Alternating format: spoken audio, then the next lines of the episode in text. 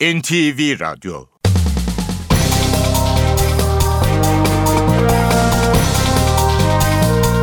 İşe Giderken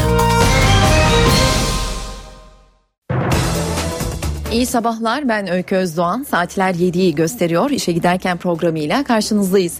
Saat 9'a kadar Türkiye ve dünyadaki son gelişmeleri aktaracağız. Öne çıkan başlıklarla başlayalım. Emniyetteki operasyonda 114 polis gözaltına alındı. Dün 8'i serbest bırakıldı. 14'ü ise mahkemeye sevk edildi. Eski Genelkurmay Başkanı İlker Başbu 5 yıl önce Gülen cemaatine yönelik hazırladıkları ve Başbakan'a bizzat verdiği raporu emniyetteki yapılanma listesini o listenin ilk sırasındaki ismi Star Haber Genel Yayın Yönetmeni Nazlı Çelik'e anlattı. Başbakan Tayyip Erdoğan emniyetteki operasyona ilişkin kanunsuz işlemler yapıldığını söyledi. Sonuna kadar gideceğiz dedi. Filistinliler Batı Şeria ve Kudüs'te sokaklara döküldü. Görgü tanıklarının ifadesine göre son yılların en geniş katılımlı gösterisi 3. İntifada'nın ayak sesleri olarak yorumlandı. Torba yasa tasarısına 23.004C'liye iş güvencesi getiren bir madde eklendi. Düzenlemeyle 4C'liler emekli olana kadar iş garantisine kavuşacak. İşe Giderken gazetelerin gündemi.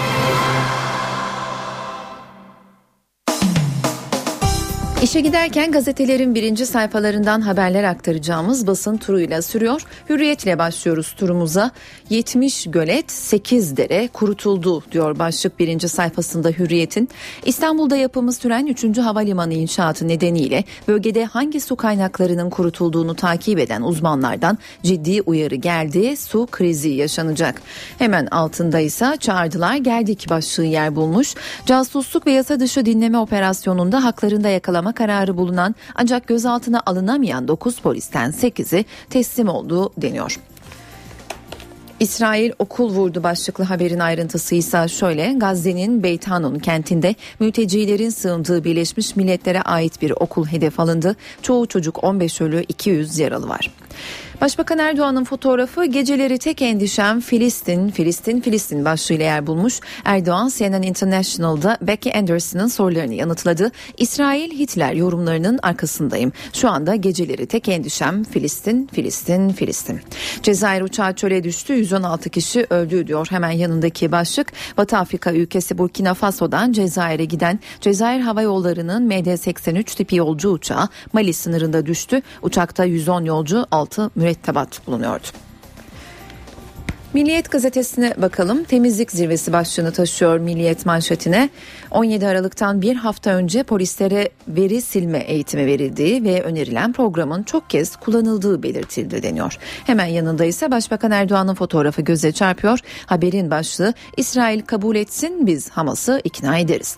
Başbakan Erdoğan CNN International'da Becky Anderson'ın konuğu oldu. İsrail'i soykırımla suçladınız, Hitler yorumunda bulundunuz. Bunların arkasında mısınız sorusuna kesin kesinlikle yanıtını veren Erdoğan, eğer İsrail ateşkes konusunda gerçekten samimi ise biz Hamas tarafını ikna ederiz ama ön şartsız ateşkes yapılması mümkün değil dedi.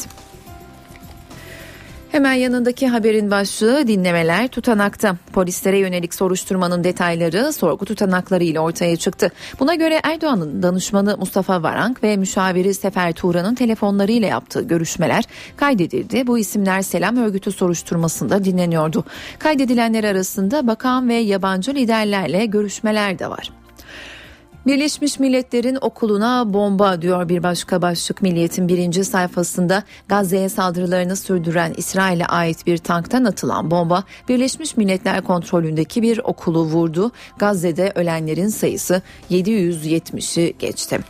Ve sürmanşetten bir haber Düzce'de rüzgar faciası 6 ölüm. Düzce'nin Yığılca ilçesinde ormanda çalıları ve otları temizleyen işçiler yağmurun başlamasıyla traktörün römorkoruna binerek ilçe merkezine doğru yola çıktı. Traktör yolda ilerlerken yolun kenarında bulunan bir ağaç rüzgarın etkisiyle devrildi.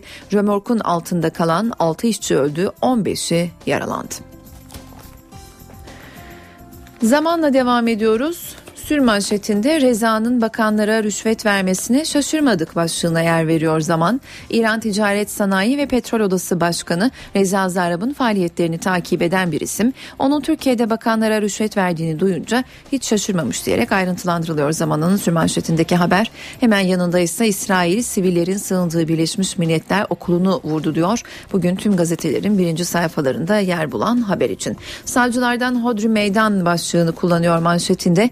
Yolsuzluğu ortaya çıkaran polislere yönelik sahurda yapılan operasyona dayanak olan Selam Tevhid soruşturmasının eski savcıları Adem Özcan'la Adnan Çimen, Başbakan, bakanları ve MİT müsteşarının dinlendiği iddialarını bir kez daha yalanladı soruşturma Selam örgütünün faaliyetlerine yönelik MIT raporları doğrultusunda şekillendi dendi. İran devrim muhafızlarından her ay gelen para örgüt üyelerine dağıtılıyor. Tüm deliller mevcut diyerek maddelenmiş yapılan açıklamalardan edinilen bilgiler.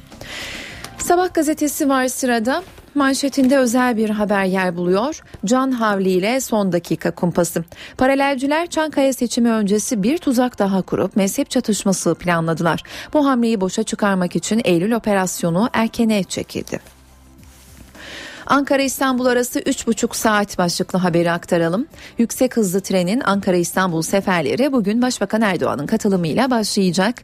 Fiyatı 70 lira olacak. İsrail'e devam ediyoruz. İsrail Birleşmiş Milletler binası bile dinlemedi. 797 kurban 16 gündür gece gündüz Gazze'yi bombalayan İsrail son 24 saatte 6'sı okul 7 Birleşmiş Milletler binasını vurdu. İsrail saldırılarında 190'ı çocuk 797 kişi öldü. Bir uçak daha düştü diyor sürmanşeti sabahın. Burkina Faso'dan Cezayir'e giden yolcu uçağı fırtına yüzünden çöle düştü. 116 ölüm. Başbakan Erdoğan'ın fotoğrafının yer aldığı haberin başlığı 10 Ağustos'ta yeni Türkiye kazanacak. Cumhurbaşkanı adayı ve Başbakan Erdoğan 10 Ağustos'ta millet sandıkta tarih yazacak. Eski Türkiye kaybedecek. Yeni Şafak var sırada bebek katili diyor manşetinde Gazze'ye 18 gündür ölüm yağdıran İsrail Beyhanun'da sivillerin sığındığı Birleşmiş Milletler Okulu'nu tank ateşiyle yerle bir etti. Takibe gerek kalmadı başlıklı haberin ayrıntısı şöyle. Casusluk ve yasa dışı dinleme soruşturmasında teknik ve fiziki takibe gerek bile duyulmadı. Emniyetin veri tabanı üzerinde yapılan incelemede elde edilen belgeler polis şeflerinin gözaltına alınması için yeterli delil oldu deniyor ayrıntısında. İsrail mutlaka yargılanacak diyor Başbakan Erdoğan'ın fotoğrafına yer veren haberin başlığı. Mersin mitinginde konuşan Erdoğan, İsrail'in bu kafayla gitmesi halinde mutlaka uluslararası mahkemelerde yargılanacağını söyledi. Star gazetesi ise manşetinde yer verdiği haberi için kayıtları imamlar götürdü başlığını tercih ediyor. Devletlerin iliklerine kadar sızan başbakanı, bakanları casusluk amacıyla dinleyen paralel örgüt elde ettiği bilgileri emniyet imamları üzerinden yurt dışına kaçırdı. Savcılık TİB'den kopyalanan hard diskleri kaçıran imamların peşinde. Gazze Nazi kampı diyor. Bir diğer başlık Star'ın birinci sayfasında Gazze şeridinde önceki gün İsrail askerleri tarafından esir alınan Filistinliler Nazilerin toplama kampına benzer görüntüler oluşturdu. Söz konusu fotoğraf İsrail haber sitesi Valla tarafından yayınlandı. Reuters ajansı servise koyduğu fotoğrafa bizim tarafımızdan gerçekliliğinin teyit edilmesi mümkün değil ancak üçüncü taraflar doğrulamıştır diyerek editoryal sorumluluğu üstlenmedi. Real Madrid'in eski uçağı çöle çakıldı diyor sürmanşetinde Star. İçinde 116 kişi vardı. 110 yolcu ve 6 mürettebat bulunan uçak Burkina Faso'dan havalandıktan kısa süre sonra kayboldu. 2007-2009 yıllarında Real Madrid takımını taşıyan uçağın Sahra çölüne çakıldığı ortaya çıktı. Habertürk ise manşetinde tepki yanlış nefret suçu diyor. Mario Levi dayanışması başlığını kullanıyor. Kültür Bakanı Ömer Çelik İsrail'i protesto etmek için Türk yazar Mario Levi'nin hedef seçilmesini eleştirdi. Hastane cami yetmedi okul vurdu diyor Habertürk'te bugün tüm gazetelerin birinci sayfasında yer alan bu çarpıcı fotoğrafı kullanarak Filistinlileri böyle esir aldılar diyor. Zincirleme dinleme başlığı sürmanşetteki haber için kullanılmış. Başbakan Erdoğan ve Hakan Fidan hedefli. MIT'in internet hattı da izlendi. Eski AK Partili vekil Faruk Koca üzerinden de MIT müsteşarı Fidan dinlendi ve örgüt soruşturmasına sokuldu. MIT'in ADSL hatları da izlenmiş diyor ediyor. Otobüste casus var başlıklı haberi de paylaşalım Habertürk'ten. Emniyet bayramda otobüslere casus polis yerleştirecek. 17 bin polis 436 radar denetleme yapacak. Fenerbahçe'ye red kararı diyor. Spordan bir haber. İsviçre Federal Mahkemesi Fenerbahçe'nin Avrupa'dan men cezasının durdurulması talebini reddetti. Son olarak Cumhuriyet Gazetesi'ne bakalım. Hani montajdı diyor manşetinde Cumhuriyet. Paralel operasyonda gözaltına alınan polislere başbakanı neden dinlediniz diye soruldu. Emniyetteki cemaat örgütlenmesini çökertme amaçlı olduğu savunulan operasyonun Erdoğan ailesinin de adının karıştığı 17-25 Aralık yolsuzluk soruşturmalarını örtmeye yönelik olduğu sorgulamalarda da kendini gösterdi. 17 polisin avukatı Hüseyin Ataol soruların tamamı dinlemelerin usulsüz olduğuna yönelikti. Oysa bütün dinlemeler hakim kararı ile yapılmıştı dedi deniyor Cumhuriyet'in manşet haberinde. Son olarak Diyarbakır sürprizi başlıklı haberi paylaşalım. Yaşta hava kuvvetleri yeniden yapılacak isim ve merkez değişiyor. 4-6 Ağustos'ta toplanacak yaştan sonra hava kuvvetleri yeniden yapılanacak. Bayrak indirme olayıyla gündeme gelen Diyarbakır'da 2. Hava Kuvvet Komutanlığı lağvedilecek. Hava kuvvetlerinin yeni merkezi Eskişehir olacak deniyor ve biz de bu haberle basın turumuzu noktalıyoruz. Saat 7.16 ben Öykü Özdoğan. İşe giderken de günün öne çıkan gelişmelerini aktarmayı sürdürüyoruz. Emniyette paralel yapıya yönelik operasyonda izinsiz dinleme ve casusluk suçlamasıyla 114 polis gözaltına alınmıştı. Operasyonda son durumla başlayalım. Vatan Caddesi'ndeki emniyet binasında gelişmeleri izleyen NTV muhabiri Baran Bila'ya bağlanıyoruz. Baran son durumu aktaracak seni dinliyoruz. Öykü bundan yaklaşık bir buçuk saat önce 8 kişi serbest bırakıldı. 14 kişi ise mahkemeye sevk edildi. Serbest kalanlar burada bekleyen yakınlarının tezahürat ve sevgi gösterileri altında kendilerini bekleyen araçlarla Çağlayan'daki İstanbul Adalet Sarayı'ndan ayrıldılar. Bir hatırlayalım dün öğle saatlerinde 22 kişi adliyeye sevk edilmişti. Şüpheliler 12 saat boyunca 4 ayrı savcı tarafından sorgulandı ve bu sürecin ardından savcılık kararlarını açıkladı. Gece saatlerinde ifadeler biraz daha netleşmeye başladı. Bu ifadelere göre çarpıcı bir iddia var. Eski Emniyet Müdürü Halil Karakuzulu Başbakan'a iki kez suikast girişimini önledik. Ama buna rağmen gözaltındayız. Haksız yere gözaltında tutuluyorum dediği belirtildi. Halil Kazı, e, Karakuzulu'nun savcılığın serbest bırakma ve mahkemeye sevk kararı verdiği kişilerle ilgili suçlamaları hatırlatmak gerekirse yasa dışı dinlemeler yapmak ve dinleme kararı alınan kişileri terör örgütleriyle ilişkisi varmış gibi göstererek mahkemeleri etkilemek iddialar bu şekilde özetlenebilir. Şüpheli polisler ise iddiaları ısrarlı ve sert bir şekilde defalarca reddetti. Gece saatlerinde CHP İstanbul Milletvekili Mahmut Tanal da buradaydı. Gece adliyeye geldi Tanal ve sorgu aşaması ile ilgili burada bilgi aldı. Çıkışta gazetecilere açıklamalarda buldu. bulundu. Polisler gözaltına alınan polislerle ilgili bir iddiayı dile getirdi. Mahmut Tanal meslektaşları tarafından ifadeleri değiştirmeleri için baskı gördüklerini belirtti. Şüpheli gözaltında alınan polislerin ve yine şüpheli polislerin verilen emirleri uyguladıkları ve gözaltı aşamasında da usulsüzlük, e, usulsüzlükler yapıldığını öne sürdü. 14 kişi mahkemede şu an bir kez daha bizde belirtmiş olalım. Emniyette 92 kişi var. 92 şüpheli polis var. Onların da bugün aralıklarla mahkemeye sevk edilmesi daha doğrusu adliyeye sevk edilmesi bekleniyor. Buradan serbest kalacaklar savcılık sorgusunun ardından veya mahkemeye sevk edilecekler. Öykü. Teşekkürler Baran. NTV muhabiri Baran Vila telefon hattımızdaydı. Eski Genelkurmay Başkanı İlker Başbuğ emniyetteki operasyonu değerlendirdi. Kendisini cezaevine götüren polisi kelepçeli görünce ne hissettiğini anlattı. Star Haber Genel Yayın Yönetmeni Nazlı Çelik'in sorularını yanıtlayan Başbuğ 5 yıl önce Fethullah Gülen cemaatine yönelik hazırladıkları raporu Genelkurmay Başkanı olarak bizzat Başbakan'a sunduğunu açıkladı. Başbuğ emniyetteki paralel yapılanmayı ortaya koyan o raporun yanında bir de liste verdiğini, listenin ilk sırasında son operasyonda gözaltına alınan Ali Fuat Yılmazer olduğunu kaydetti. İlker Başbuğ Ergenekon ve balyoz davalarında önemli rol oynayan polis şeflerinin bugün gözaltında olduğunu, karmaşık duygular içinde olduğunu belirtti ancak intikam duymadığını ifade etti. Başbuğ kendisinin gözaltına alınması talimatını başbakanın verdiği iddiasına ise inanmadığını kaydetti. Başbakan Recep Tayyip Erdoğan emniyetteki operasyona ilişkin kanunsuz işlemler yapıldığını söyledi. Sonuna kadar gideceğiz dedi. Başbakanı dinleyenler ortaya çıkmaya başladı. Bakanları dinleyenler ortaya çıkmaya başladı. Değerli kardeşlerim, uluslararası görüşmeleri dinleyenler ortaya çıkmaya başladı. Dışişleri Bakanlığı'ndaki toplantıda bakanımı ve ilgili arkadaşları dinleyenler ortaya çıkmaya başladı. Sonuna kadar devam edeceğiz. Cumhurbaşkanı adayı ve Başbakan Recep Tayyip Erdoğan Mersin'deki mitingde emniyetteki operasyona dair sert mesajlar verdi. Sonuna kadar gidileceğini söyledi. Başbakan Ekmenettin İhsanoğlu'nun Filistin gibi Irak'taki Türkmenler için yardım yapılmadığı yönündeki eleştirilerine tepki gösterdi. CHP, MHP, onların monşer adayları bizi sadece Arap halklarına destek vermekle itham ediyorlar. Neymiş? Türkmenleri unutuyormuşuz. Elinize dilinize dursunlar. Irkçılık bu ırkçılık. Mazlumun rengi olur mu? Bizden önceki MHP iktidarı sen acaba Kırım'a ne yaptın söyle bakayım.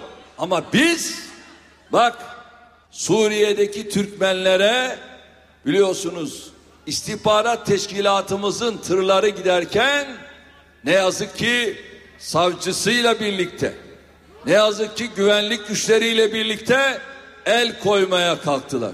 Başbakan İsrail'in Gazze yönelik saldırılarına da bir kez daha tepki gösterdi. İnsanlık Filistin'deki katliamı görmüyor. Hala ses çıkmıyor. İsrail bu kafayla giderse bir defa kesinlikle uluslararası mahkemelerde yargılanacaktır. Bunu da göreceğiz. Bunun mücadelesini Türkiye olarak vereceğiz. Amerika Birleşik Devletleri'ndeki İsrail lobisinin en etkin kuruluşlarından Amerikan Yahudi Kongresi 10 yıl önce Başbakan Erdoğan'a verdikleri ödülün iade edilmesini istedi.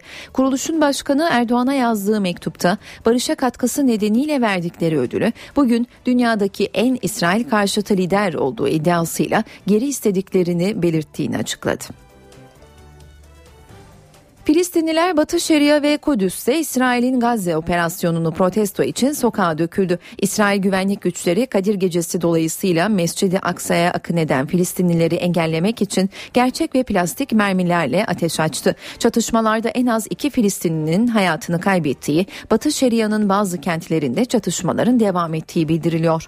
İsrail askerlerinin Mescid-i Aksa'da namaz kılan Filistinlilere de ateş açtığı gelen bilgiler arasında. Görgü tanıklarının Filistin'de son son 13 yıldır yapılan en geniş katılımlı gösteri olduğunu belirttiği protestolar akla 3. intifadayı getiriyor. CHP lideri Kemal Kılıçdaroğlu da İsrail madalyası üzerinden Başbakan Erdoğan'a yüklendi. NTV canlı yayınında soruları yanıtlayan CHP lideri Cumhurbaşkanı Gül'ü değerlendirdi. Erdoğan'ın seçilemeyeceğini iddia etti ve neden Ekmelettin İhsanoğlu'na o istediğini anlattı. Ben merak ediyorum. Erdoğan hangi yüzde götürüp verecek? Cumhurbaşkanlığı koltuğuna nasıl oturtacaksınız? Bütün dünya gülmeyecek mi bize? CHP lideri Kemal Kılıçdaroğlu İsrail'in Başbakan Erdoğan'dan üstün cesaret madalyasını iade etmesini istemesini bu sözlerle değerlendirdi. Hükümetin Orta Doğu politikasını eleştiren Kılıçdaroğlu, Başbakanın CHP'nin uyarılarına kulak vermesi gerektiğini söyledi. Bizim yaptığımız her eleştiri kendi aleyhine bir eleştiri olarak algılıyor. Bugün kavga ederiz, yarın barışırız, bir araya geliriz, sohbet ederiz. Ama dış politika böyle değildir. Dış politikada yaptığınız bir kavganın veya aldığınız hatalı bir kararın ülkelerin tarihinde derin izler bıraktığını unutmamak gerekiyor. NTV yayına katılan CHP lideri Cumhurbaşkanlığı seçimine yönelik de mesajlar verdi. Erdoğan seçilemez dedi. Ekmelettin İhsanoğlu'na neden oy verilmesi gerektiğini anlattı. Erdoğan'ın seçileceğine ihtimal vermiyorum. Eğer bu ülkede kavga olsun deniyorsa zaten adres bellidir. Ama ben bu ülkenin toplumunun büyük bir kesiminin huzurdan yana, barıştan yana oy kullanacağına inanıyorum. Ekmelettin Bey öfke dilini kullanıyor mu? Hayır. Konuşurken insana huzur veriyor mu? Veriyor. Bir Yunus gibi, bir Mevlana gibi, bir Hacı Bektaş Veli gibi bu toprakların yetiştirdiği ender değerlerden birisi. Kılıçdaroğlu Cumhurbaşkanı Abdullah Gül'ün 7 yılını da değerlendirdi. Kendinizi içinden çıktığınız siyasi partinin bir unsuru haline getirmeyeceksiniz. Gül'ün bu tarafsızlığı e, koruduğu e, kanısında değilim. Büyük ölçüde e, Cumhurbaşkanlığı sonrasındaki siyasi hayatını şekillendirmede Erdoğan'ın tavrına kendisini mahkum etti her şeye karşı. Cumhurbaşkanlığını e, belli bir çıtanın altına düşmeden götürdü. MHP lideri Devlet Bahçeli Ankara'da basın toplantısı yaparak gündeme ilişkin görüşlerini açıkladı. Emniyetteki operasyon için hırsızların hırsızlığı kapatma eylemi ifadesini kullanan Bahçeli, Fethullah Gülen'e Türkiye'ye dönmesi çağrısı yaptı. Yüzü aşkın emniyet mensubunun sahur bile yapmalarına izin vermeden kelepçeli şekilde gözaltına alması hırsızların hırsızlığı kapatma eyleminden başka bir şey değildir. MHP lideri Devlet Bahçeli emniyette paralel yapı iddiasına dayanan operasyona tepki gösterdi. Türk askerinden sonra Türk polisi de AKP komplosuna feda edilmiştir dedi. Fethullah Gülen'e Türkiye'ye dönüp Erdoğan'la yüzleşme çağrısı yaptı. Özellikle Pensilvanya'ya buradan sesleniyorum. Sayın Fethullah Gülen Bey, Türkiye'ye geliniz. 12 yıllık AKP iktidarının 10 yılını yüzleşeceğinizi ifade ediniz. Bakalım ben geldiğimde sen nereye kaçacaksın diye sorması lazım. Bahçeli'nin gündeminde İsrail'in Gazze'ye yönelik saldırıları da vardı. MHP lideri hem İsrail'i hem de hükümeti sert sözlerle eleştirdi. Gazze'de insanlık suçu işlenmektedir. Netanyahu ile Erdoğan arasında hiçbir fark yoktur. İsrail Erdoğan'ın ümit ve geçim kapısıdır. MHP lideri Cumhurbaşkanlığı seçimi öncesinde MHP alanlara inip miting yapmadığı eleştirilerine de yanıt verdi. Milliyetçi Hareket Partisi alanın dışında değildir ki alana ne zaman ineceğimizi hep soruyorlar, merak ediyorlar. Bize bu soruları soranlar apartmanda yaşayanlardır. HDP'nin Cumhurbaşkanı adayı Selahattin Demirtaş dün akşam İstanbul Yoğurtçu Parkı forumunda konuştu. Demirtaş kadınlara çağrı yaptı. Ben Kürt halkının Kürt siyasal mücadelesinin, Kürt özgürlük mücadelesinin içinden çıktım. Halen bu mücadeleyi sürdürüyorum, yürütüyorum. Kürt kökenli de değilim, Kürdüm. Ve bu Cumhurbaşkanlığı yarışını bütün bu inançların, ezilenlerin, yok sayılanların birliğine dönüştüremeyeceksek, koltuğu kazansak da kaybetmiş sayılırız. Bu seçimin en büyük eksiği kadın adayı eksiğiydi. Bunu yürekten samimiyetle hep ifade ettik. Bütün gençler ve kadınlar aslında bu kampanya sizin kampanyanız.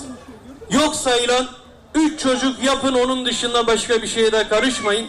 İlk çıkan karşımıza ilk çıkan kısmete de fazla uzatmadan evet deyin diyen bir anlayışa karşı herhalde en büyük cevabı siz vereceksiniz. Tek dil üzerine, tek millet üzerine, tek mezhep, tek cinsiyet üzerine kimse kurgulayamayacak artık bizim yeni yaşamımızı. Biz teklik yerine birliği esas alacağız. Ama birlik içerisinde çoğulculukla, çok kültürlülükle, çok dillilikle, çok inançlılıkla bir arada durmayı başararak bunu göstereceğiz. Emniyetteki operasyonda 114 polis gözaltına alındı. Dün 8'i serbest bırakıldı. 14'ü ise mahkemeye sevk edildi. Eski Genelkurmay Başkanı İlker Başbu 5 yıl önce Gülen cemaatine yönelik hazırladıkları ve Başbakan'a bizzat verdiği raporu emniyetteki yapılanma listesini o listenin ilk sırasındaki ismi Star Haber Genel Yayın Yönetmeni Nazlı Çelik'e anlattı. Başbakan Tayyip Erdoğan emniyetteki operasyona ilişkin kanunsuz işlemler yapıldığını söyledi. Sonuna kadar gideceğiz dedi. Filistinliler Batı Şeria ve Kudüs'te sokaklara döküldü. Görgü tanıklarının ifadesine göre son yılların en geniş katılımlı gösterisi 3. İntifada'nın ayak sesleri olarak yorumlandı. Torba yasa tasarısına 23.004 C'liye iş güvencesi getiren bir madde eklendi. Düzenlemeyle 4 C'liler emekli olana kadar iş garantisine kavuşacak.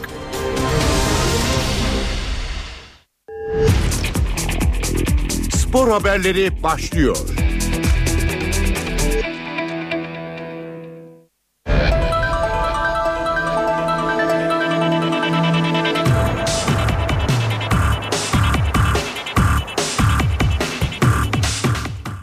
Günaydın spor gündeminden gelişmelerle birlikteyiz. Bursa Spor Avrupa defterini erken kapattı. Yeşil Beyazlar 0-0'ın rövanşında Çikura Şeker'le 120 dakika so maç sonunda 0-0 bitti maç ve penaltılar sonu 4-1 yenildi ve UEFA Avrupa Ligi'ne ikinci ön eleme turunda veda etti.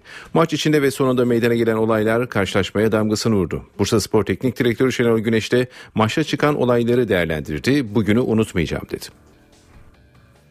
Öncelikle böyle bir misafirperverlik e, e, yapmaya düşünen takım beklemiyordum. Misafirlik bu değil. Futbol da bu değil. Yani futbol anlayışıyla bu değil. Dün basın toplantısında bugün de maç içerisinde bugün de olanları doğru bulmuyorum. UEFA nezdinde aslında gözlemizin olması gereken bir şey bu. Dün de basın toplantısı saatinde geldik. Başka hoca yaptı. Bugün de sağ. İki müsabakaya baktığımız zaman iki şeyi görüyoruz. Sağda futbol oynanır. Biri kazanır biri kaybeder ama futbol bir dostluğu pekiştirmesi lazım. İki Uh, takım maç yaptı. Two teams played in the field, İki maçın sonunda Çukura kazandı. and uh, Chikura won after the second leg. Biz kaybettik. We lost. İki maçta oyun olarak üstünlüğümüzü skora yansıtamadık. We played very well for both games, but we we couldn't sco- couldn't be Ama able to score. maç bitti. But Bir başka turda bir başka sonuçta alınabilir. We can we can uh, get another round, Ama another ben results. ben bugün unutmayacağım. But I never forget this day in my life. Yani kay- kaybet kayb çok maç kaybettik. Çok maç I, kazandık. I, I, I won a lot of game and I lost also a lot of games. Yani bu şekilde kazanmak ve kaybetmeyi doğru bulmuyorum. Türkiye'yi UEFA Avrupa Ligi'nde temsil edecek diğer takımımız Karabükspor'un 3. ön eleme turundaki rakibi belli oldu. Kırmızı lacivertli takım Norveç'in Rosenborg takımıyla karşı karşıya gelecek. Rosenborg ikinci ön eleme turunda İrlanda'nın Sligo Rovers takımını eleyerek tur geçti ve Karabükspor'a rakip oldu. Sligo Rovers'a sahasındaki ilk maçta 2-1 yenilen Norveç ekibi İrlanda'daki rövanşı 3-1 kazanarak tur atladı. Rakibi karşısında 13. dakikada geri düşen Rosenborg'un gollerini 16. dakikada Paul Andre Helland ve 48-64. dakikalarda da Mike Jensen attı. Karabükspor Rosenborg'la 31 Temmuz sahasında 7 Ağustos'ta da deplasmanda karşılaşacak. Fenerbahçe'ye bu sezon Avrupa Kupaları kapısı kapandı. İsviçre Federal Mahkemesi Fenerbahçe'nin Avrupa Kupalarından men cezası için yaptığı yürütmeyi durdurma başvurusunu reddetti. Fenerbahçe'nin bu sezon Avrupa kupalarında yer almayacağı kesinleşti. Sarı lacivertli kulübün İsviçre Federal Mahkemesi'ne yürütmeyi durdurma talebiyle yaptığı başvuru reddedildi. Fenerbahçe yönetimi UEFA'nın verdiği Avrupa kupalarından men cezasıyla Kas'ın bu kararı onaylaması sonrası İsviçre Federal Mahkemesi'ne başvurmuştu. Mahkeme konuyla ilgili kararını verdi. Buna göre UEFA Fenerbahçe'nin davayı kazanması halinde oluşabilecek her türlü tazminatı ödemeyi kabul edince mahkeme başkanı yürütmeyi durdurma talebini reddetti. Mahkeme başkanının bu aşamada ileride telafisi imkansız zararların oluşmadığı gerekçesiyle Fenerbahçe'nin isteğini uygun görmediği bildirildi. Başkan dosyayı nihai kararın verilmesi için yüksek mahkeme heyetine gönderdi. İsviçre Federal Mahkemesi Fenerbahçe'nin başvurusu hakkında KAS ve UEFA'nın yaptığı savunmaları da sarı lacivertlilere tebliğ etti. Fenerbahçe'ye bu savunmalara karşılık vermesi için 5 Ağustos'a kadar süre tanındı. Fenerbahçe'nin yeni sezon öncesi 3 hazırlık karşılaşması yapacağı açıklanmıştı. Sarı lacivertlerin programına bir maç daha eklendi. Yeni sezon öncesi çalışmalarına Topuk Yaylası'nda devam eden Fenerbahçe'nin maç programı belli oldu. Sarı lacivertliler ilk hazırlık maçını cumartesi günü İran'ın Sepahan takımıyla yapacak. Düzce 18 Temmuz stadında oynanacak mücadele saat 18'de başlayacak. Bu maçta kampı tamamlayacak Sarı lacivertliler iki günlük iznin ardından İngiltere'ye gidecek. Fenerbahçe 31 Temmuz Perşembe günü saat 21.30'da İngiltere'nin köklü kulüplerinden Sheffield United'ın karşısına çıkacak. Soma yararına oynanacak bu maça dünyanın en eski stadı olarak bilinen Bramall Lane ev sahipliği yapacak. Fenerbahçe bu karşılaşmanın ardından direkt olarak Danimarka'ya geçecek. Rakip son UEFA Avrupa Ligi şampiyonu Sevilla olacak. 2 Ağustos Cumartesi günü Brøndby stadında oynanacak Fenerbahçe Sevilla maçı 21.30'da başlayacak. Sarı lacivertliler İstanbul'da Soma yararına düzenlenecek turnuvaya katılacak. Beşiktaş ve Chelsea'nin de olacağı turnuvanın 8 Ağustos'ta yapılması planlanıyor. Fenerbahçe'nin takvimine eklenen son karşılaşma ise Şükrü Saracoğlu stadında oynanacak. Sarı lacivertliler 16 Ağustos Cumartesi günü saat 21.30'da Olympiakos'u konuk edecek. Fenerbahçeli Bruno Alves 4. yıldızı takarak kulüp tarihine geçmek istediklerini söyledi. Sarı lacivertlerin topuk yaylasındaki kampında konuşan Portekizli futbolcu Diego'nun şampiyonluk yolunda önemli rol oynayacağı görüşünde. Fenerbahçe'nin Topuk Yaylası kampına katılan Bruno Alves yaklaşan sezonu değerlendirdi. Fenerbahçe TV'ye konuşan Alves, şampiyon olarak kulüp tarihine geçmek istediklerini söyledi. 20. şampiyonluğu kazanarak 4. yıldızı takmanın kendileri için büyük önem taşıdığını ifade eden deneyimli futbolcu, bu sezon kariyerim için çok önemli. Mutlaka şampiyon olmayı hedefliyoruz dedi. Bruno Alves yeni transfer Diego'dan da övgüyle bahsetti. Diego ile 2004-2006 yılları arasında Porto'da beraber forma giydiklerini hatırlatan Alves, Diego büyük bir yetenek. Tekrar aynı takımda oynayacağımız için çok mutluyum. Hedeflerimize ulaşma adına bize çok büyük yardımları olacaktır diye konuştu. Yeni sezon formaları ile ilgili görüşlerini de paylaşan Alves, formalarımız harika. Ben formaların tasarımının başarıda büyük rol oynadığını düşünüyorum. Çünkü giydiğiniz formanın rakip takım üzerinde etkisi olduğuna inanıyorum. Formalarımız çok şık ama ben en çok mavi renkli formamızı sevdim ifadelerini kullandı. Fenerbahçe ile yine devam edelim. Ersun Yanal'ın yeni sezondaki 11'i belli oldu. Geçen sezonki kadrodan fazla bir değişikliğe gitmeyecek olan tecrübeli teknik adam yeni transfer Diego'nun dışında oyun planında değişiklik yapmayacak. Fenerbahçe'de teknik direktör Ersun Yanal'ın yeni sezon planları netleşti. Sarı lacivertli ekibe 19. şampiyonluğu getiren deneyimli teknik adam yeni sezonda takımda fazla değişiklik yapmayı düşünmüyor. Takımın iki beki yine Gökhan Gönül ile Caner Erkin olacak. Yanal defansı Bruno Alves Bekir İrtegün ikilisinden oluşturacak. Sakatlıktan henüz tamamen kurtulamayan Egemen Korkmazsa iyileşme sürecinin ardından arkadaşlarıyla forma mücadelesi verecek.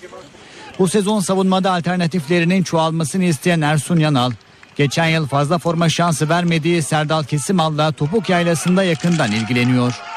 Orta alanın savunma yükünü bir kez daha Mehmet Topal'a verecek Yanal. Kampın formda isimlerinden Emre Belezoğlu'nu Mehmet Topal'la birlikte kullanacak. Yeni transfer Diego ise bu ikilinin önünde oyun kurucu rolünü üstlenecek. Yanal'ın serbest adam olarak görevlendireceği Brezilyalı yıldız lider özellikleriyle takımı saha içinde yönetecek. Orta sahanın bir diğer ismi Alper Potuksa Emre'nin alternatifi olarak görünüyor. Yanal Portekizli Raul Meireles de uzun lig maratonunda takıma önemli katkı yapacağını düşünüyor. Forvet hattında Emenike, Sov, Kayt üçlüsünü bozmayı düşünmeyen Ersun Yanal'ın gizli silahı ise Pierre Webo olacak. Wesley Snyder'in menajeri Guido Albers, Dünya Kupası sonrasında birçok kulüpten teklif aldıklarını ancak Hollandalı oyuncunun teklifleri reddettiğini açıkladı. Snyder'in Galatasaray'da mutlu olduğunu aktaran Guido, sözleşme uzatma konusunda Başkan Ünal Aysal'la görüşmelerin sürdüğünü söyledi. Dünya Kupası'ndaki performansıyla Avrupa'nın birçok kulübünün iştahını kabartan Wesley Snyder Galatasaray'da kalacak mı? Yoksa kariyerini bir başka kulüpte mi sürdürecek? Hollandalı yıldızın menajeri Guido Albers söylentilere son noktayı Radyo Spor'a yaptığı açıklamalarla koydu. Dünya Kupası'nın ardından birçok kulübün Snyder için aradığını belirten Guido Albers, Hollandalı yıldızın Galatasaray'da mutlu olduğu için gelen teklifleri değerlendirmek istemediğini söyledi. Transfer teklifi yapan takımlar arasında İngiliz devi Manchester United'ın olmadığını belirten Guido, Monaco teklifte bulundu ancak Snyder Galatasaray'da devam etmek istediğini söyleyerek teklifi reddetti. İstanbul'u ve Galatasaray'ı çok seviyor. Bu nedenle Galatasaray'da devam etmeye karar verdi. ifadelerini kullandı. Başkan Ünal Aysal'la 3 yıllık yeni sözleşme için konuştuklarını ifade eden Albers, şu anda bekleme aşamasındayız. Eylül ayından önce yeni kontrat yapmayı amaçlıyoruz. Son tarih olarak 1 Eylül'den öncesini söyleyebiliriz. Bu tarihe kadar sözleşme uzatılmazsa 2 yıl daha kontratımız var ve bu devam eder dedi. Snyder'in kariyerine Galatasaray'da nokta koyabileceğini, sonrasında ise teknik ekipte yer almak istediğini ifade eden Guido Albers, teknik direktörlüğe Prandelli'nin getirilmesinden mutluluk duyduğunu ve İtalyan teknik adamın Galatasaray'da başarılı olacağını söyledi. Snyder'in Dünya Kupası yarı finalindeki Arjantin maçında yaşadığı sakatlığı tamamen atlattığını belirten Guido Albers, Hollandalı oyuncunun 15 Ağustos'a kadar takımla çalışmalara başlayacağını dile getirdi. Galatasaray kaleci antrenörü Tafarel aynı görevi Brezilya milli takımında da yürütecek. Brezilya'nın yeni teknik direktörü Dunga'nın teklifini kabul eden Tafarel'e sarı kırmızılı yönetimde izin verdi. Galatasaray kaleci antrenörü Claudio Tafarel Brezilya milli takımında görev yapacağıyla ilgili hakkında çıkan haberlere açıklık getirdi. Tafarel, Sarı Kırmızılı Kulübün televizyonuna yaptığı açıklamada her iki görevi de yürüteceğini söyledi. Brezilya milli takımından aldığı tekliften dolayı Yeni teknik direktör Dungo'ya teşekkür eden Tafarel, benim onlara söylediğim Galatasaray'da çalışmaya devam etmek istiyorum şeklinde oldu. Her iki tecrübeyi de birlikte yürüteceğim diye konuştu. Başkan Ünal Aysal ve teknik direktör Cesare Prandelli de Tafarel'in her iki görevi birlikte yapmasına onay verdi. Brezilya milli takımının da sıcak baktığı bu formülle Tafarel sarı kırmızılı ekipte kalmış oldu. Teknik direktörlüğe Fatih Terim'in getirilmesiyle birlikte yeniden Galatasaray'a dönen Tafarel, Roberto Mancini döneminde de görevini sürdürmüştü. Prandelli'nin onun takımla ilgili düşüncelerinden sıkça yararlanacağız dediği Tafarel, İtalyan teknik adama sezon başında Süper Lig ekipleriyle ilgili bilgiler vermişti. Brezilyalı kaleci antrenörü aynı zamanda Sarı Kırmızılı kulübün Güney Amerika'dan transfer ettiği oyuncuların gelişinde önemli rol oynamıştı. Beşiktaş'ta Feyenoord maçlarının kadrosu da belli oldu. Siyah beyazlı kulüp 28 kişilik futbolcu listesini UEFA'ya gönderdi. Siyah beyazlı takımı listesinde 28 oyuncu yer alırken A2 takımından da 5 futbolcu UEFA'ya bildirildi. Uzun süredir kadro dışı kalan İbrahim Toraman'la Sezer Öztürk ise listede yok. Beşiktaş Feyenoord maçlarına kadar listede bir futbolcu değişikliği yapma hakkına sahip. Bu sürede yeni bir transfer yapılması halinde 28 kişilik listeden bir futbolcu çıkarılarak yerine yeni alınan futbolcu dahil edilebilecek. Beşiktaş Şampiyonlar Ligi 3. en eleme turu ilk maçını 30 Temmuz'da deplasmanda, ikinci karşılaşmayı ise 6 Ağustos'ta İstanbul'da Atatürk Olimpiyat Stadında oynayacak. Beşiktaş turu geçmesi halinde bir sonraki aşama için UEFA'ya yeni oyuncu listesi gönderecek. Roberto Carlos artık Sivasspor'un maçlarında sahaya teknik direktör ünvanıyla çıkabilecek. Geçtiğimiz sezon diploması olmadığı için kır, diploması, diploması olmadığı için Kırmızı Beyazların yedek kulübüsü, kulübesinde yönetici olarak yer alabilen Brezilyalı çalışarışı pro lisans diploması aldı. Sivasspor'un kendi tesislerinde yaptığı antrenman sonrası açıklamalar yapan Roberto Carlos yaklaşık 20 gün önce İspanyolca eğitim sonunda pro lisans diplomasını aldım dedi. Carlos Brezilya'nın uzak ve gidip gelmenin zor olduğunu bu nedenle lisansı daha yakın bir ülkeden aldığını dile getirdi. Roberto Carlos yeni sezonla ilgili açıklamalarda yaparken ligin başlamasına epey bir süre var. Uzun bir hazırlık dönemi geçiriyoruz. Kamp süresince hazırlık maçları yaparak lige hazır olacağız. Takımda herkes keyifle çalışıyor dedi. Bir rekor haberi verelim. Şayka Ercümen iki gün içinde ikinci dünya rekorunu kırdı. Antalya'nın Kaş ilçesindeki Hidayet Koyu açıklarında paletsiz ip destekli serbest dalış kategorisinde yeni rekorunu deneyen profesyonel serbest dalgıç 2 dakika 51 saniyede 72 metreye dalmayı başardı Ercümen. Böylece 2 günde 2 dünya rekorunun sahibi oldu. Şayka Ercümen'in ilk tebrik edenler ise su yüzeyinde bekleyen ekip arkadaşlarıydı. 29 yaşındaki sporcu daha sonra yeni dünya rekorunu teknede Türk bayrağı açarak kutladı. Şahika Ercümen 2011'de Avusturya'da buz altında tek nefeste 110 metrelik bir mesafeyi kat ederek buzaltı yatay dalış dünya rekorunu kırarak Guinness Rekorlar kitabına girmişti. Bu haberimizde spor bültenimizi tamamlıyoruz. İyi günler diliyoruz. NTV Radyo. Saatler 8'i gösteriyor. Ben Öykü Özdoğan. Hava durumunu aktaracağız ama öncesinde günün öne çıkan başlıklarını hatırlayalım.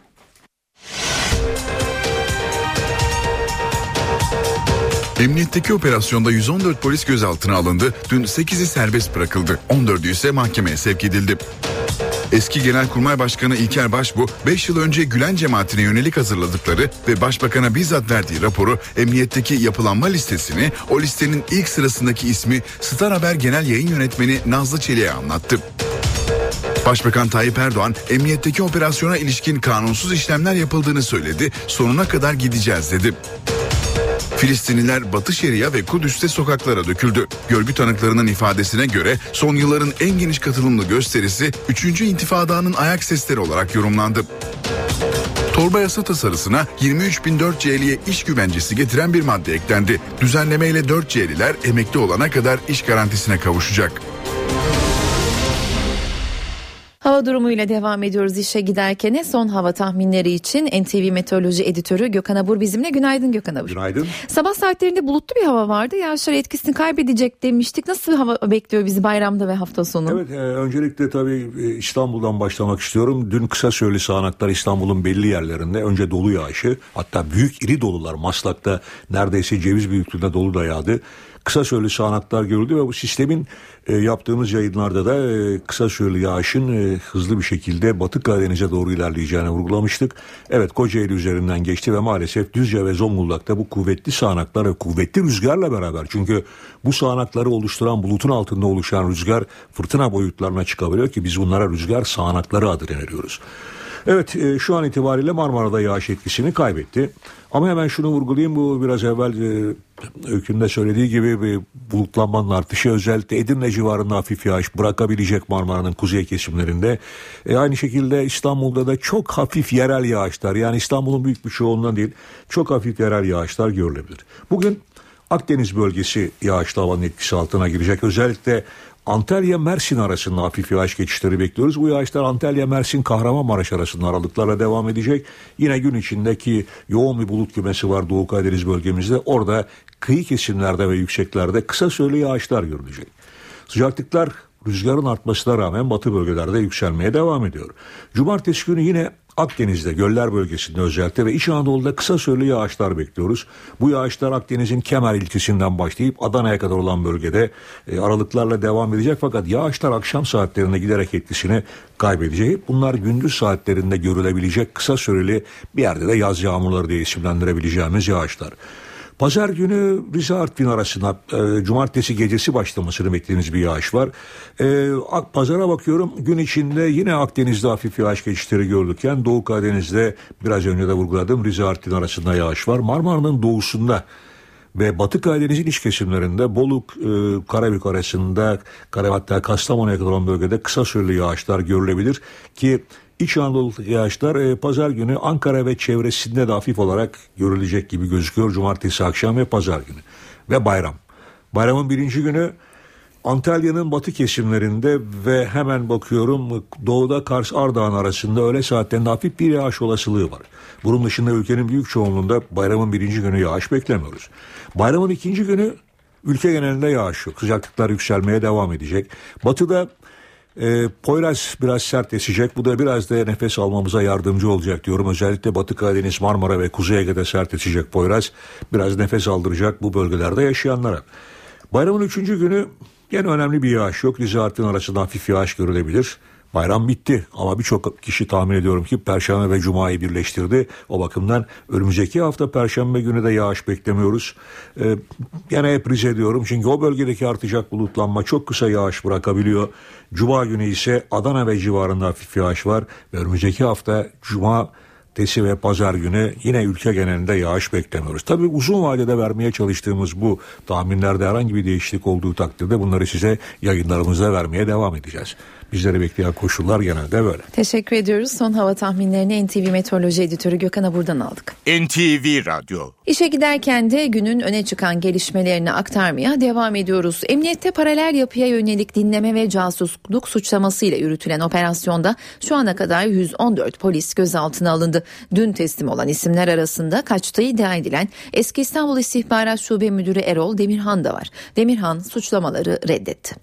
Biz Anadolu çocuğuyuz. Kime casusluk yapacağız? Bu vatanın evladıyız. Yani biz her şeyi kanunlar çerçevesinde yaptık. Siyasi iradenin emirleriyle yerine getirdik her yaptığımız Usulsüz dinleme ve casusluk soruşturması kapsamında hakkında yakalama kararı çıktı. Kaçtığı iddia edilen İstanbul Eski İstihbarat Şube Müdürü Erol Demirhan, İstanbul Emniyet Müdürlüğü'ne giderek teslim oldu. Hakkındaki iddiaları reddeden Demirhan, aynı soruşturma kapsamında gözaltına alınan arkadaşlarına kelepçe takılmasını eleştirdi. Ergenekon sanıklarının, şüphelilerin her biri emniyetten ayrıldıktan sonra emniyet teşkilatına teşekkür ettiler. Siz belki biliyorsunuz, belki bilmiyorsunuz. Eşleri arkadaşlarımıza pasta börek yaparak gelip ikram ettiler. Hakkında yakalama kararı olan polislerden biri de İsmail Arslan'dı. Hala çalıştığı istihbarat şubeye bu kez yedek kıyafetlerinin de olduğu torbayla geldi, teslim oldu. Kaçak falan değiliz, firar değiliz. Şarkım çıktığı için ev tutmaya gitmiştim. Çağırdılar, geldim. İsmail Aslan, Serap eseri yakan PKK yandaşlarını yakalayan polislerden olduğunu hatırlattı, gözyaşları içinde konuştu. Namusumuz, şerefimiz, gururla taşıdığımız kelepçeyi biraz da bileğimize takalım, burada taşıyalım istiyoruz. Devletim takıyor, başım gözüm üstüne. İki yıl önce Hakkari'ye tayin edilen Murat Hamarat da teslim oldu. İki yıldır Hakkari'de görev yapıyorum. PKK ile mücadele ettim. Hakkımdaki suçlama bu olabilir. Bilmiyorum suçlamaları. Burada katıldığım yani basından takip ettiğim kadarıyla söyleyeyim. O operasyonların hiçbirinde yoktum, bulunmadım. İçeride öğreneceğiz suçlamaları. Soruşturma kapsamında hakkında yakalama kararı çıkartılan 115 polisten sadece bir kişi hala aranıyor. Emniyette paralel yapıya yönelik operasyonda izinsiz dinleme ve casusluk suçlamasıyla 114 polis gözaltına alınmıştı. Adliyeye sevk edilen 22 polisten 8'i serbest bırakıldı. 14'ü mahkemeye sevk edildi. Operasyondan son haberleri İstanbul Emniyetinde gelişmeleri izleyen NTV muhabiri Baran Bile aktarıyor. Saat 5.30 sıralarında 8 kişi serbest bırakıldı. 14 kişi ise mahkemeye sevk edildi. Şu an mahkeme sorgusunda yaklaşık 10 dakika önce 4. kişinin olduğunu öğrendik. Hatırlatmak gerekirse dün öğle saatlerinde adliyeye 22 kişi sevk edilmişti. Şüpheliler 12 saat boyunca 4 ayrı savcı tarafından sorgulanmıştı ve bu sürenin ardından savcılık kararlarını açıkladı. Çıkışta serbest kalan isimler tezahüratlarla ve yakınlarının sevgi gösterileriyle karşılandı. Serbest kalan şüpheli polisler ise gözaltına alınmalarına, alınmalarına bir kez daha sert tepki gösterdi. İfadeler de ortaya çıkmadı, çıkmaya başladı. Yavaş yavaş e, Emniyet Müdürü Halil Karakuzulu'nun çarpıcı bir iddiası var. Başbakan'a iki kez suikast girişimini önledik. Buna rağmen gözaltındayız diyerek duruma tepki gösterdi. Şu an iddialar arasında. Ayrıca bir hatırlatmak gerekirse savcının serbest bırakma ve mahkemeye sevk, verdiği, e, sevk kararı verdiği kişiler neyle suçlanıyordu? Yasa dışı dinlemeler yapmak ve bu dinleme kararı alınan kişileri terör örgütleriyle ilişkisi varmış gibi göstererek mahkemeleri etkilemeye çalışmak. İddialar böyle özetlenebilir. Şüpheli polisler ise iddiaları ısrarlı ve sert bir şekilde defalarca reddetti. Gece saatlerinde CHP İstanbul Milletvekili Mahmut Tanal da buradaydı. Adliye çıkışında e, sorularımızı yanıtladı. Burada sorgu aşaması ile ilgili bilgi aldı. Tanal ve gazetecilere yaptığı açıklamada polislere e, şu iddiayı dile getirdi. Gözaltına alınan polislere, şüpheli polislere meslektaşları ifadeleri değiştirmeleri için baskı yaptılar diye belirtti Tanal. Ayrıca şüpheli polislerin verilen emirleri uyguladı ve gözaltı aşamasında da usulsüzlükler yapıldığını e, dile getirdi. 14 kişinin mahkemede olduğunu belirtmiştik. Sorgular sürüyor. Emniyetteki 92 kişinin ise bugün aralıklarla adliye sevk edilmesi bekleniyor. Öykü. Teşekkürler Baran. Başbakan Recep Tayyip Erdoğan emniyetteki operasyona ilişkin kanunsuz işlemler yapıldığını söyledi. Sonuna kadar gideceğiz dedi. Başbakanı dinleyenler ortaya çıkmaya başladı. Bakanları dinleyenler ortaya çıkmaya başladı. Değerli kardeşlerim, uluslararası görüşmeleri dinleyenler ortaya çıkmaya başladı. Dışişleri Bakanlığı'ndaki toplantıda bakanımı ve ilgili arkadaşları dinleyenler ortaya çıkmaya başladı. Sonuna kadar devam edeceğiz. Cumhurbaşkanı adayı ve Başbakan Recep Tayyip Erdoğan Mersin'deki mitingde emniyetteki operasyona dair sert mesajlar verdi. Sonuna kadar gidileceğini söyledi. Başbakan Ekmenettin İhsanoğlu'nun Filistin gibi Irak'taki Türkmenler için yardım yapılmadığı yönündeki eleştirilerine tepki gösterdi. CHP, MHP, onların monşer adayları bizi sadece Arap halklarına destek vermekle itham ediyorlar. Neymiş? Türkmenleri unutuyormuşuz. Elinize dilinize dursunlar. Irkçılık bu ırkçılık. Mazlumun rengi olur mu? Bizden önceki MHP iktidarı sen acaba Kırım'a ne yaptın söyle bakayım. Ama biz bak Suriye'deki Türkmenlere biliyorsunuz istihbarat teşkilatımızın tırları giderken ne yazık ki savcısıyla birlikte ne yazık ki güvenlik güçleriyle birlikte el koymaya kalktılar. Başbakan İsrail'in Gazze yönelik saldırılarına da bir kez daha tepki gösterdi. İnsanlık Filistin'deki katliamı görmüyor. Hala ses çıkmıyor. İsrail bu kafayla giderse bir defa kesinlikle uluslararası mahkemelerde yargılanacaktır. Bunu da göreceğiz. Bunun mücadelesini Türkiye olarak vereceğiz. CHP lideri Kemal Kılıçdaroğlu Başbakan Erdoğan'ın Cumhurbaşkanı seçilemeyeceğini söyledi. NTV yayınına katılan Kılıçdaroğlu kavga için adres belli ama vatandaş artık huzur istiyor ona göre oy kullanacak dedi. Erdoğan'ın seçileceğine ihtimal vermiyorum. Bu ülke kavgadan çok çekti. Eğer bu ülkede kavga olsun deniyorsa zaten adres bellidir. Ama ben bu ülkenin toplumunun büyük bir kesiminin huzurdan yana, barıştan yana, birlikten yana, dirlikten yana oy kullanacağına inanıyorum. Cumhurbaşkanının tarafsızlık ilkesi esastır. Ekmelettin Bey hiçbir siyasi partinin üyesi değil. Dolayısıyla bütün siyasi partilere eşit mesafede olan bir insan. Öfke dilini kullanıyor mu? Hayır. Konuşurken insana huzur veriyor mu? Veriyor. Cumhurbaşkanlığı koltuğuna oturacak kişinin bilge birisi olması lazım. Bölge dengelerini bilen, Türkiye'nin dengelerini bilen, hem Orta Doğu'yu hem Batı'yı çok iyi bilmesi lazım. İki tarafta da saygınlığının olması lazım. Ekmelettin Bey'de bu özellikte var. O koltuğa oturacak kişinin yüksek ahlaki vasıflara sahip olması lazım. 21. yüzyılın Türkiye'sinde buna ihtiyacımız var. Son derece mütevazi ve alçak gönüllü birisi. Yani bir Yunus gibi, bir Mevlana gibi, bir Hacı Bektaş Veli gibi bu toprakların yetiştirdiği ender değerlerden birisi. MHP lideri Devlet Bahçeli Ankara'da basın toplantısı yaparak gündeme ilişkin görüşlerini açıkladı. Emniyetteki operasyon için hırsızların hırsızlığı kapatma eylemi ifadesini kullanan Bahçeli, Fethullah Gülen'e Türkiye'ye dönmesi çağrısı yaptı. Yüzü aşkın emniyet mensubunun sahur bile yapmalarına izin vermeden kelepçeli şekilde gözaltına alması hırsızların hırsızlığı kapatma eyleminden başka bir şey değildir. MHP lideri Devlet Bahçeli emniyette paralel yapı iddiasına dayanan operasyona tepki gösterdi. Türk askerinden sonra Türk polisi de AKP komplosuna feda edilmiştir dedi. Fethullah Gülen'e Türkiye'ye dönüp Erdoğan'la yüzleşme çağrısı yaptı. Özellikle Pensilvanya'ya buradan sesleniyorum. Sayın Fethullah Gülen Bey, Türkiye'ye geliniz. 12 yıllık AKP iktidarının 10 yılını yüzleşeceğinizi ifade ediniz. Bakalım ben geldiğimde sen nereye kaçacaksın diye sorması lazım.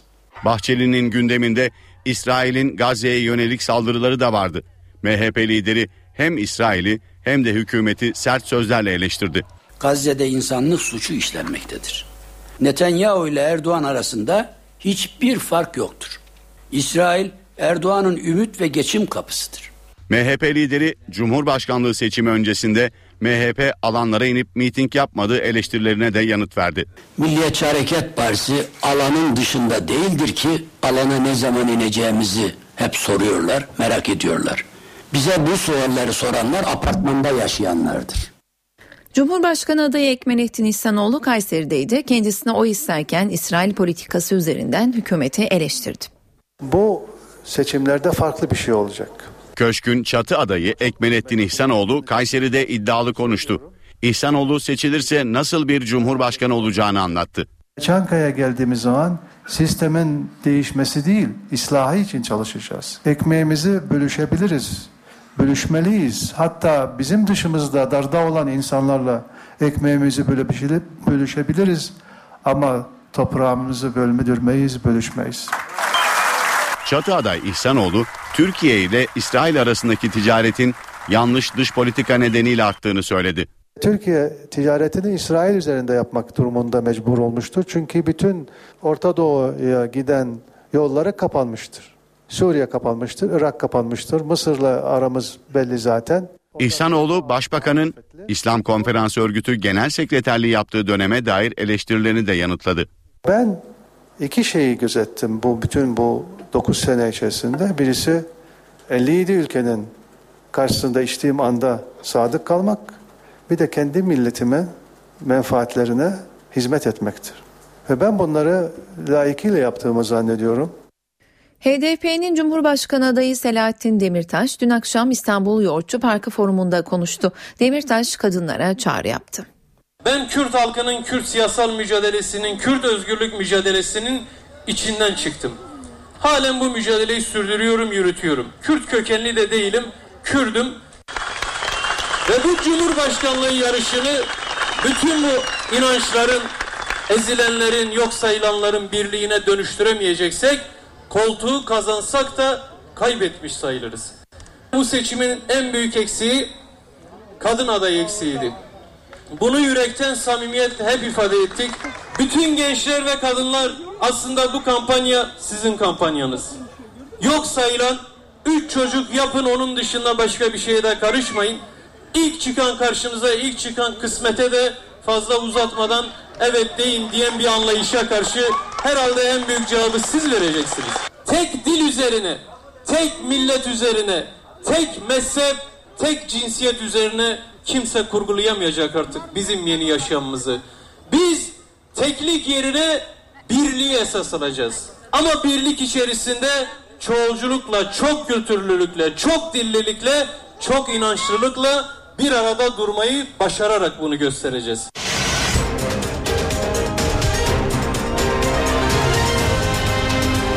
NTV Radyo, Türkiye'nin haber radyosu. İsrail'in Gazze'ye saldırılarında hayatını kaybeden Filistinlilerin sayısı 770'i aştı. 5000'den fazla da yaralı var. İsrail son saldırılardan birinde bir okulu hedef aldı. Yine çocuklar öldü. İsrail'in günlerdir vurduğu Gazze'de can kaybı her geçen saat artıyor. İsrail'in son hedefi Birleşmiş Milletler'e bağlı bir okuldu.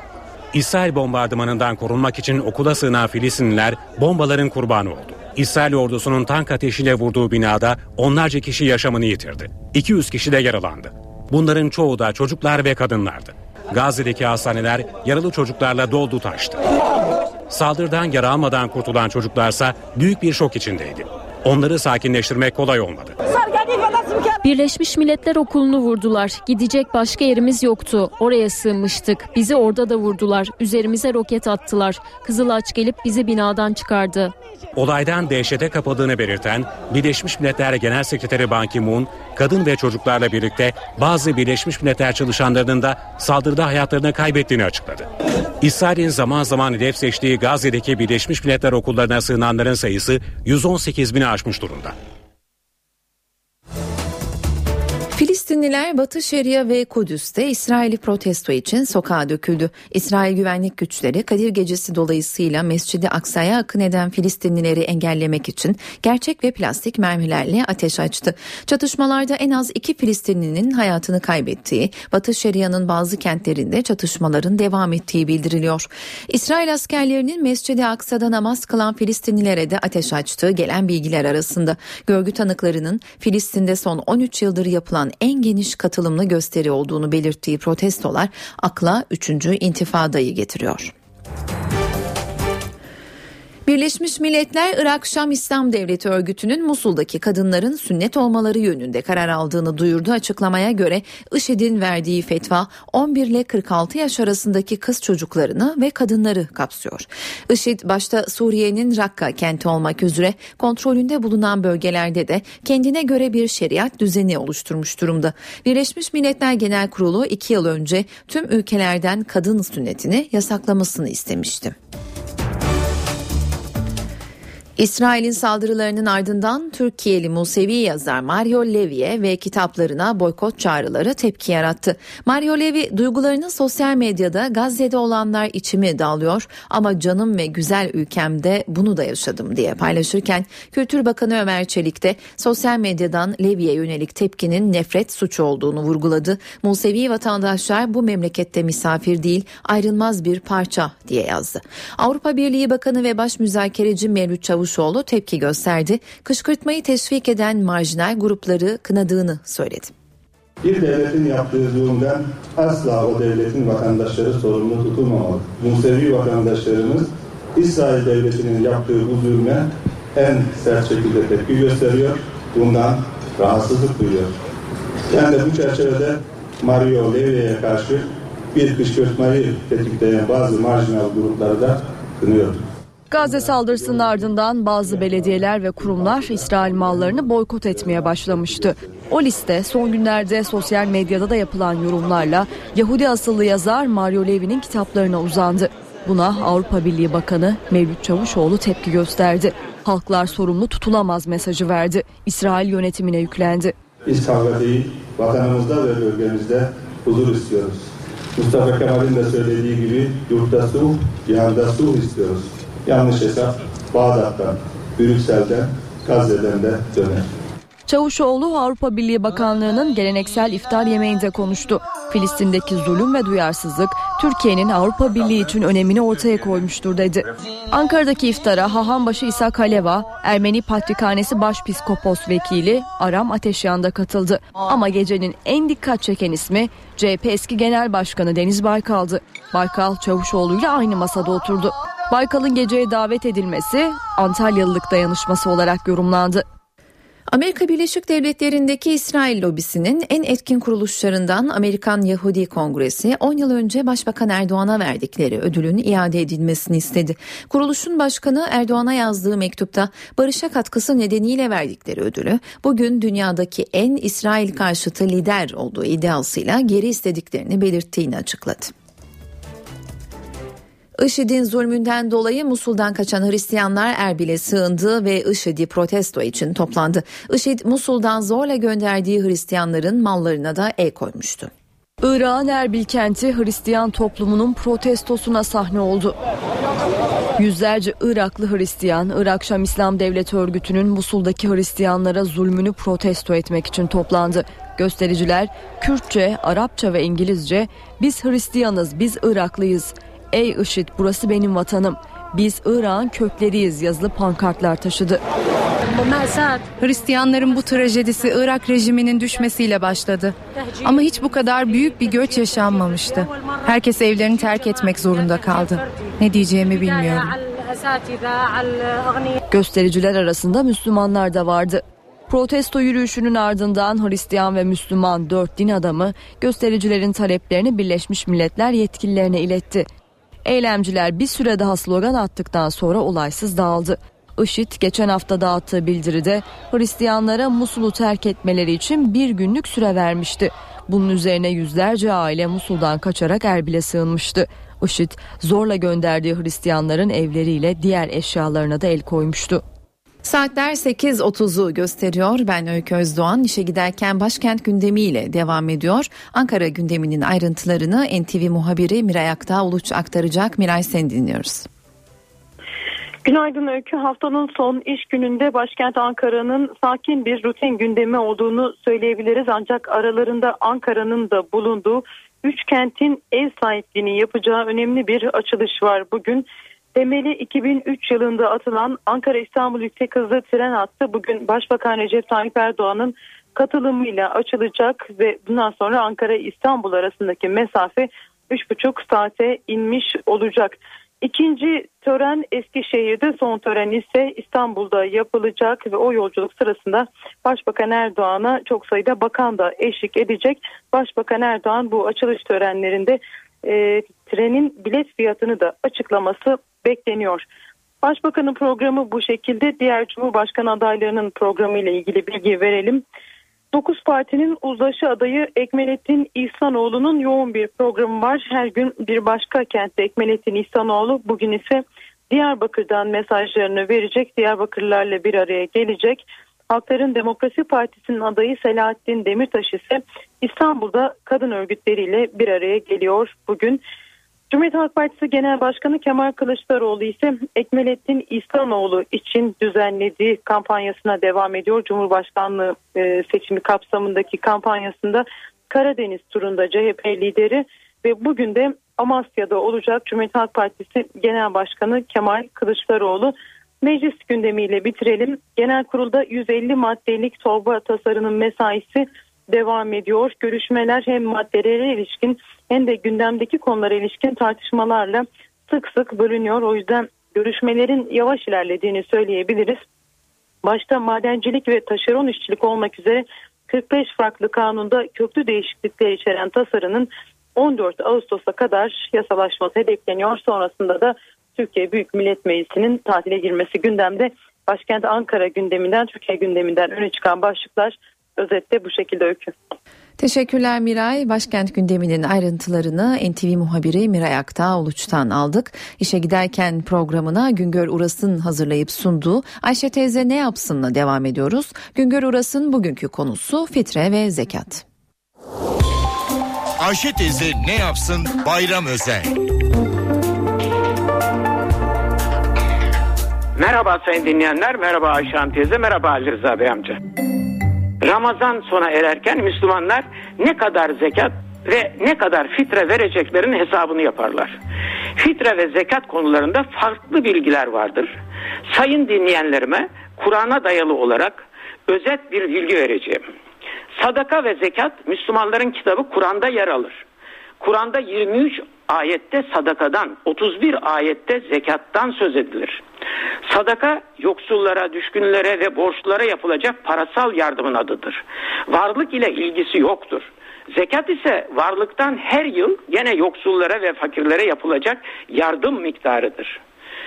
Kur'an'da sadaka ve zekat miktarının ne olacağı hakkında bir işaret yoktur. Sadaka ve zekatın ne zaman verileceği hakkında bir buyruk yoktur. Sadaka ve son zamanlarda çok kullanılan sadakayı fitir, fitre ve zekat miktarları ve bunların ne zaman verileceği ile ilgili uygulamalar hadislere dayanmaktadır. Tekrarda yarar vardır. Kur'an'da sadakadan söz edilir ama fitir sadakası, fitre Kur'an'da yer almaz. Fitre Ramazan ayı içinde fakirlere verilen ve de en az miktarı din adamlarınca belirlenen sadakaya verilen isimdir. Bu da aynı şekilde Kur'an'da değil de Kur'an'dan sonra değişik din adamları tarafından ifade edilen bilgilere dayalı olarak uygulanmaktadır. Yoksulların ihtiyaçlarının giderilmesinde bayramı iyi geçirmeleri için bayramın birinci gününe kadar dağıtılması adetten olmuştur. Gelelim zekata. Kur'an'da zekat miktarının ne olacağı hakkında da bir buyruk yoktur. Zekat miktarı ve zamanı konusundaki uygulamalar da hadislere dayanmaktadır. Müslümanların imkanları ölçüsünde zekatı yüksek tutmaları beklenir. Sadakayı ise sadece Ramazan sonu değil, hayat boyu ihmal etmemek gerekir. Bir başka söyleşide birlikte olmak ümidiyle şen ve esen kalınız sayın dinleyenler. Ayşe teyze ne yapsın bayram özel.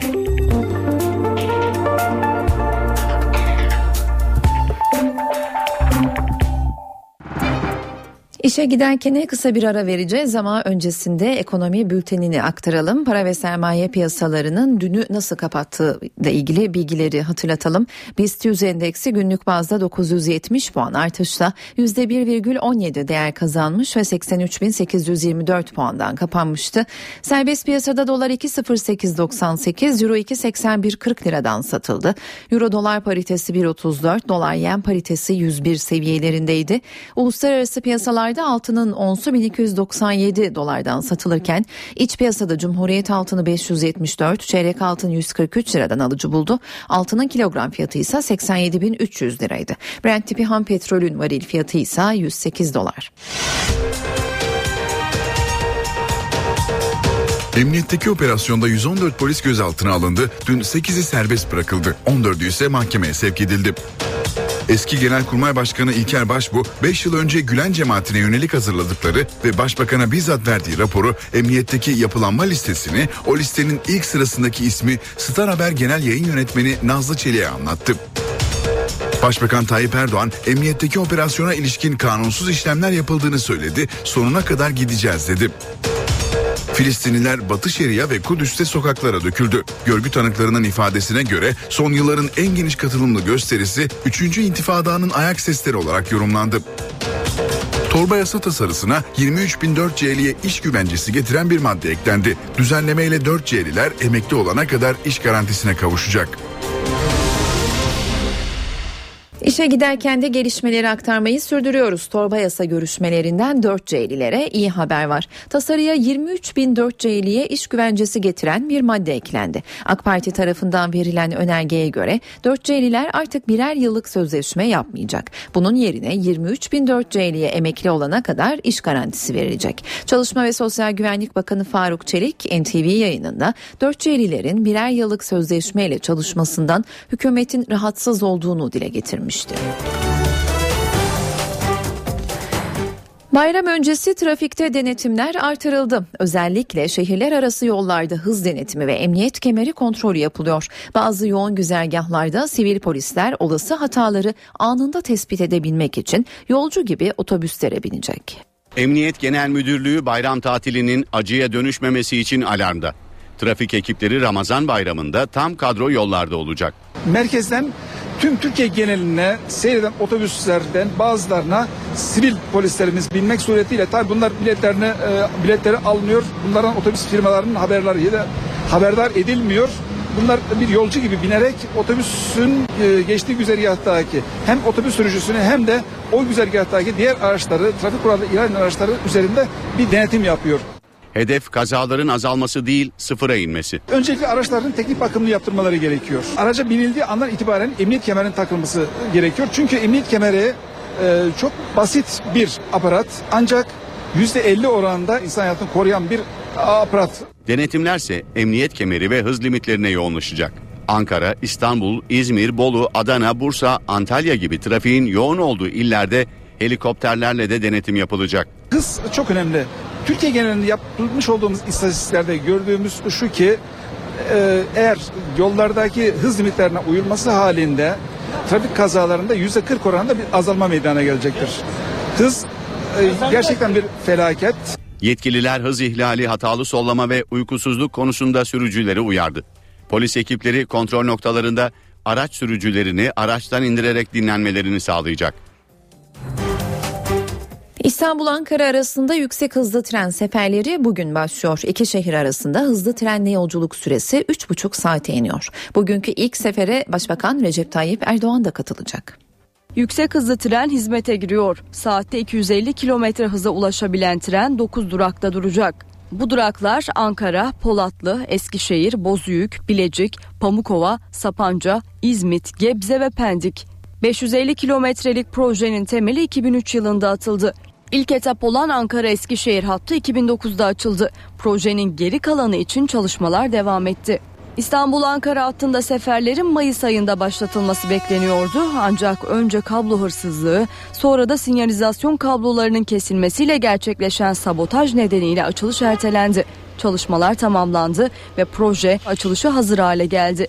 Hızlı tren Ankara-İstanbul arasında ilk etapta 6 gidiş 6 geliş olmak üzere 12 sefer olarak hizmet verecek. Son durağı İstanbul Pendik'ten şehir içine otobüs hizmeti verecek. Yüksek hızlı tren 2015'te ise Pendik'ten Marmara'ya bağlanacak ve Halkalı'ya kadar ulaşacak.